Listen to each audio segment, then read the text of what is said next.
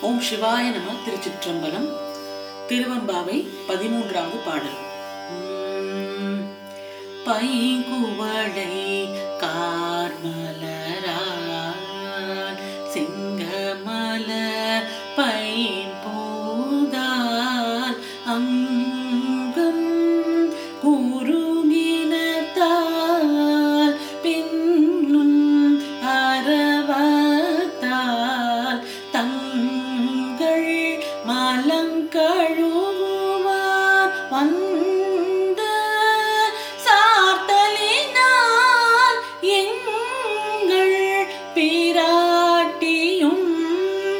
M கோனும் போன்றி செய்த பைங்குவளை காமலரால்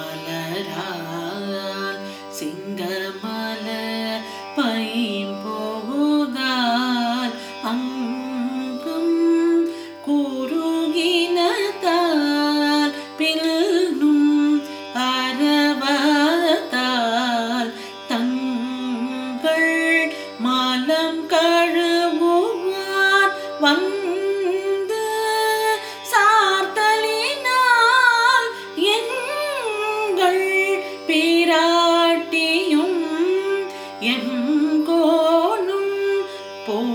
போன்றி செய்த பொங்கு மாடுவில் போக பாய்ந்து பா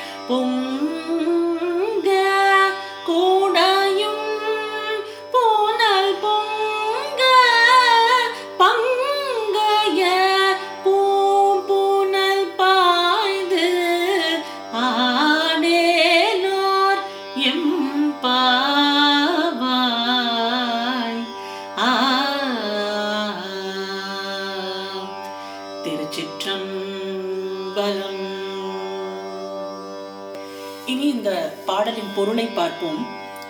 பைங்குவளை கார் மலரால் செங்கமல பைம்போதால் இதுல ரெண்டு விதமான மலர்களோட குறிப்பு இருக்கு.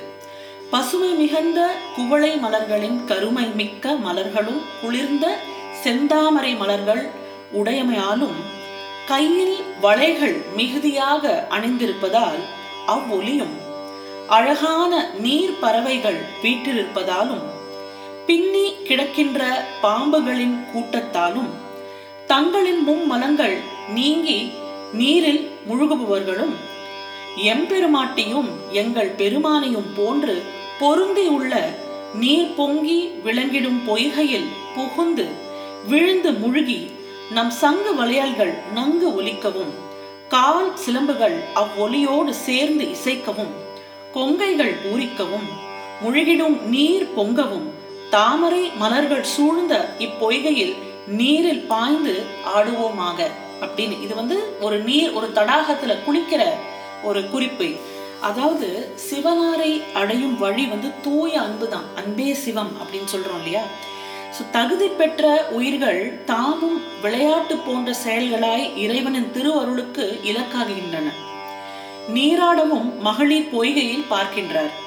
அவர்களுக்கு பொய்கை சிவசக்தி வடிவமாக காட்சி அளிக்கிறது ஒரு சிவனடியாரா இருந்தோம்னா நம்மளுக்கு எல்லாமே சிவசக்தி காட்சியா தெரியும்.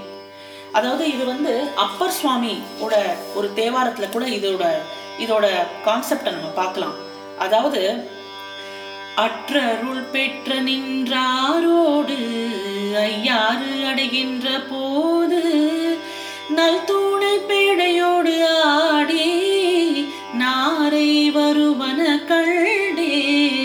கண்டேனவர் திருபாதம் கண்டறியாதன கண்டே.